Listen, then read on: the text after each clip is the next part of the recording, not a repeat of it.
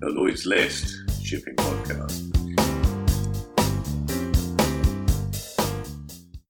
Welcome to the Lloyd's List podcast. I'm Richard Meade, editor of Lloyd's List, and we are coming to you live from Athens this week. I'm here with our Greek correspondent, Nigel Lowry. Hello, Nigel. Hi, Richard. And uh, our London correspondent, another Greek, Anastasios Adamopoulos. Welcome to the podcast. Good morning. So we are setting up for the Greek Awards, the uh, the annual bun fight for the Greek shipping industry is noisily being set up around us. So apologies in advance for uh, any noise this week in the, in the podcast. But this is the time of year where Greece gets together. They start thinking about the stories that have made their year. They start thinking about the themes that are going to be um, setting the agenda for next year. So, Nigel, kick us off with a, a, little sneak preview of what you've got in store for us tonight at the Greek Awards and what you think um, the general feeling is amongst the, uh, the Greeks this year. Yes, I, I, think that the Greek Shipping Awards um, obviously is an occasion where you uh, award the best of the best uh, according to the uh, thoughts of the jury that decides those things. But it is also an occasion when people, you know, a huge number of people, we were expecting 1,150 guests this year. Small party. It's a small party, yeah. Just a few close friends.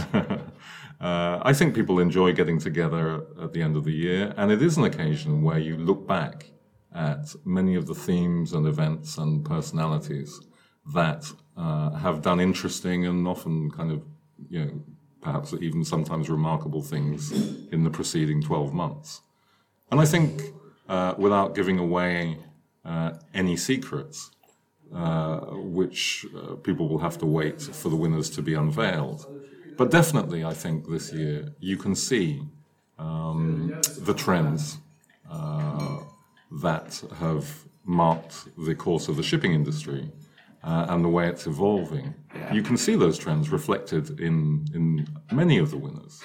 I mean, we're being we're being a, a little bit um, you know sarcastic about the Greek Awards because I mean it, it, it is it is one of those events that you kind of have to see to believe it. For, for, for any of our listeners who have been to any of the Lloyd's List Awards, but certainly any of the industry dinners around the world, um, nothing I think will prepare you for the for the Greek Shipping Awards. I, I described it to somebody who hadn't been there as um, something akin to the um, Eurovision Song Contest with a little bit more ship, uh, but a little bit more camp and flamboyant. It is, it is quite a party, is it not, Nigel? I, I suppose I'm to blame for that. You're blaming me, Richard. It sounds very. Uh, yeah, I think it's. Um, I think it's. It, it, it's a it's a party. It's uh, something which is supposed to be entertaining, but I also think that we try to bring that uh, into relation with the reality of people's experience in the maritime business. Uh, there is always um, there is always a relation between the entertainment and um, and you know some of the things that are engaging people uh, and uh, people are debating about in the business. Yeah, precisely. So um, yeah, we we tend not to just hire a string quartet. and sit back and listen to it. I we would try be disappointed to engage. we try to engage with with actually what is going on, and I think that's why people like it as well. I mean, Greeks are totally committed to the shipping business. And that's not something that you find everywhere. They're totally committed. And that is palpable. And it has to be relevant to them. It's not just a party. No. It is palpable in the room. And I think, you know, the great and the good of the Greek shipping industry will be out tonight. So let's talk a little bit about what's been driving their fortunes this year and, and, and what what we have uh, in store next year, because we have some, you know, pretty tough challenges ahead. The economic headwinds have been affecting everybody, but I think particularly the Greeks um, that are more exposed on the energy and the bulk side. There's a lot of uh, them being affected by the vagaries of the spot market and the economic headwinds. What, what do you think, you know, is the general sort of feeling in the room this year?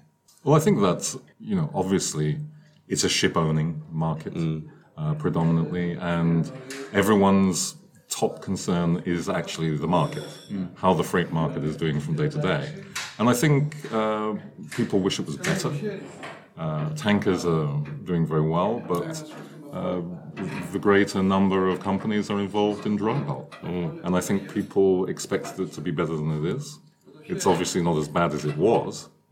Um, and you know, from day to day, people are monitoring those very, very minor shifts and and wondering what the direction is going to be. And I think it's become really much harder to understand the dynamics of this market. And I think people have almost become used to being a little bit confused. I think you know the other the other big project we're working on at the moment, of course, is the uh, you know the annual outlook and our top 100 most influential people in shipping. Now, obviously littered with Greeks, but reading back, we're, we're you know, near production on this one, and I think you know the common threads throughout these stories behind these individuals and the companies they represent is is really what you say. You know, they are bracing for uncertainty in some respects. You know, the, uh, the, the things that are affecting them are not just the market, the supply demand dynamics that they uh, you know have had to navigate from from year dot. These are big exogenous forces coming in, affecting their business, and it does feel a little bit different from previous years because there's not a huge amount of things they can do in order to brace themselves for these forces coming in. No, that's true. I think it's, you know, another point that I think uh, should be understood is that we talk about the Greeks. Mm. And of course, uh, you know, taken together, they are uh, an enormous presence in, in, the shipping markets. However, they are not, uh, you know, they are not a political bloc. Um, they are, in fact, a very diverse and quite individualistic collection mm. uh, of all kinds of different companies. And because the Greek shipping community is so so large and so broad, you do get an enormous range uh, of uh, uh, of expectations, of attitudes, of strategies, of qualities. Um, you know, you really do have the creme de la creme of shipping here, and you also have uh, sort of smaller and perhaps not not such uh, high flying companies as well. Mm. And the differences also extend to uh, people's outlooks, yes. uh, their expectations, uh, and and their values. And I think I cannot remember a time when the Greek shipping community was so split uh, between those who perhaps are a little bit more traditionalist. Well, you know, the Greek shipping community is traditionalist, mm. but there are those who uh, are determined to be traditionalists, mm. uh, to hang on to those uh, sacred values that have seen them through many decades. And, and others, uh, and they're quite a, a, large group as well, who are among the most forward looking um, and committed uh, to the forces of change that are now sweeping the shipping industry internationally. Mm. So you do find uh, a lot of Greek ship owners and companies who are among the first to embrace um, those changes, as well as uh, a large number of uh, people in the community who are really quite anxious and perturbed about uh, the way things are going. Of course. And I think it's a fair point. You know, we, we often say on this podcast that, you know, shipping is misrepresented as a singular industry. Of course, it's not. It's a series of sectors that have very little to do with each other in many respects. And the Greeks are, of course, not a single entity. And, you know, as you say, they're not a political bloc. However, you know, it has to be said that the Union of Greek Ship Owners, UGS, have been a little bit more vocal this year about a number of issues. And uh, Anastasios, I'm going to bring you in here because, I mean, this has been a major theme throughout your coverage this year in terms of 2020, but specifically the UGS's uh, issues, I guess, with uh, a number of the, uh, the, the, factors that are coming their way. Give us a little sort of summary of, of, of where we are on that. Right. Well, so I mean, the sulfur cap is coming. There is no possibility or potential for delay, uh, either in implementation or entry into force, into or anything like that. Um, mm. But the UGS has been among the groups probably the most vocal one um, that still expresses concerns about the implications of the sulfur cap and some of the dangers that it can it can bring uh, other groups like Intercargo or, or, Intercargo are also there. Um, but I think it's been really interesting this year to see the UGS's um, reach, perhaps because at an IMO meeting recently, uh, the Greek shipping minister actually uh, stood on the podium and, and basically told governments in the IMO they should consider delaying the implementation of the sulfur cap because echoing the problems that UGS or the concerns that UGS has raised. Um, and I think that's that's a very interesting uh, development, not least because the minister, not least because the minister should know that uh, the delay was not possible at the time he made his his comments, and more you know looking into looking more into the future, it'd be interesting to see how or where this behavior uh, continues to play out because now we're going to have next year uh, a European Commission and a Parliament that want to regulate emissions um, from an EU level. So it'll be interesting to see how Greece, the Greek government, uh, approaches that issue when there is such a big European pressure around climate regulations. Um, and how the Greek government will balance that with the, the desire of the Greek shipping industry and the shipping industry, to be fair, more broadly, not to be regulated uh, through the EU. because at this stage we are talking about some pretty complex politics, and the fact that the Greek shipping minister can stand up and say uh, you know, 2020 should be delayed clearly was not talking to a shipping audience. He was doing this at a point where there was no uh, there was no mechanism for him to in any way make that a serious contest. I mean, it was there was just nothing the IMO would or could do at this stage. So one would only presume that the message was more for domestic audiences at this stage. The political posturing behind this, of course, as you say, is a little bit more complex mm. and perhaps points to a UGS that is going to be more vocal on these matters in the future. And that's going to be very interesting, as you say, with the makeup of the new European Commission. I think it will because I think one of the things we may see next year is perhaps early next year is the fact I think that in some countries at least ship owners are, maybe have already started recognizing that the the measure the EU measure on shipping emissions is coming and the battle really is going to be about what it's going to be Yeah. not if and it'll be interesting to see if um, Greek ship owners and Greece get on board with that.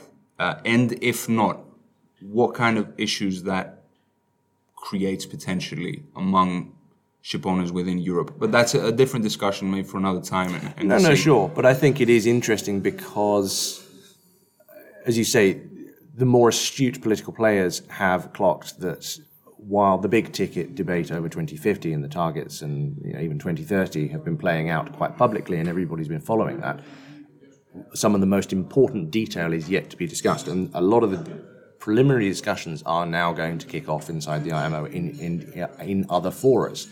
Now, the process of whether that's going to be market-based mechanisms, pricing of carbon, you know, how those details pan out, the beginnings of those discussions are already happening, and I think it's probably going to be interesting to see how the political discussions um, ramp themselves up in terms of the uh, the more technical discussions that will then follow within the IMO. Um, so perhaps something to look out for. So I'm going to um, uh, hand back to you guys and uh, ask you a really simple question. Uh, wh- what do you think is going to happen next year? Uh, your predictions, thoughts, opportunities, risks for the industry, particularly from a Greek perspective, from you, Nigel. Any any thoughts? Do you want to get your crystal ball out? It's that time of year. Yes. Um, yeah, no, my crystal ball shattered, uh, I think, in my teens. I'm very sorry. You've opened old wounds now. Um, look, uh, I, I think that a lot of a lot of much more uh, experienced and wiser people about shipping markets and, and shipping politics than I are are pretty confused right now. I think uh, you know there was a day when everyone had their view on the market and where it was going, and obviously more often than not were prepared to actually you know, place their bets on it. And I think uh, I think nowadays there seems a genuine uh, you know greater degree of confusion about where you are in the cycle uh, whether in fact even uh, in some people's minds whether the sort of traditional shipping cycle still exists. Um, um, I think here in Greece, people still have faith in shipping. It's what they do, uh, and they will continue to invest in it, but uh, perhaps with greater caution than in the past. Okay. And you can see that in a greater reluctance to uh, to order new buildings, for example, than has been the case in the last decade. People are, uh, are, are sort of fascinated and, appalled by the degree to which technology is changing and also now has to change in a way which is not entirely predictable know, what the solutions will be. And it's, it's, it's you know, naturally made them more circumspect. Uh, even as circumspect as I'm being in saying anything at all about what I think is going to happen. No, sure, sure. But you know, making uh, finding opportunities amid unpredictable risk is kind of their raison d'être, sure. Sure. Yeah. I, um, I mean, from my perspective, and especially the, the regulatory side, you know, we, we just spoke about the UGS and the stance they have on the sulfur cap, which has publicly and privately received a lot of um, ridicule. But it's important to remember that these these concerns are, you know, you won't find people completely dismissing them. So it's really important to see next year what happens with implementation. Not least because you know there are th- this, these things, these problems involved crews on board vessels. They involve human lives. They involve a lot of uh, finance and legal implications, but also because they will be they will just show how much a transition like this, which as big as it is, is instantaneous. Uh, how well it can actually be enforced and and whether the preparation that was done for it was uh, sufficient when we're looking at the wider question of decarbonization and and uh, greenhouse gas emissions measures. Um, and the other big thing I think that will define a lot of fortunes next year is um, the the decision of or not of the EU to include shipping in the emissions trading system. Yeah. No, no, I, I, I agree. And I, I think a lot of those stories will be on display at the, uh, the Greek Awards tonight. I mean, for what it's worth, my view is, and it's perhaps a little bit of a cynical view to hold right now, but I don't think next year will be particularly interesting in terms of any major decisions. I think Yeah. that the uncertainty that runs through everything is going to mean that politically, financially, commercially, in terms of markets, the best decision that can be made is to put something off. In, in terms of any investment, uh, people are paying through the nose for flexibility right now, precisely because they don't want to be able to have to make a decision. Uh, uh, big bets are not uh, going to win right now. And I think you're seeing it with all the big private owners that are coming back and really focusing on, on their shipping rather than many of the other non maritime assets. I think you're seeing um, flexibility being built into the uh, the capex plans of a lot of major um, uh, state-owned ship owners as well, precisely because there is no certainty over anything, and um, if you can hold something off, you will. So I think we've got another couple of years of people dancing around each other, looking at what their competitors are doing, seeing what's going to happen until. Uh, there's a little bit more certainty in terms of uh, fuel, in terms of technology, in terms of regulatory uh, concerns, and then we will start to see some of the big decisions. But uh, yeah, if I was going to put my uh, crystal ball on the table, I'd say it's probably looking a little bit fuzzy for 2020. But uh, I may be wrong. I may be wrong. Anyway, as you can hear, the uh, the, the Greek awards are, are, are gearing up. There is a, a hive of activity around us. We are going to have to go. So um, we will leave the uh, Lloyd's List podcast there. We'll be back in London next week. Uh, hopefully, with a few more thoughts from the, the rest of the team in terms of what they're expecting from 2020. But for now, from Athens, uh, from Anastasios, Nigel, and me, um, thank you very much for listening, and uh, we will be back next week. Thank you, Richard. Thanks.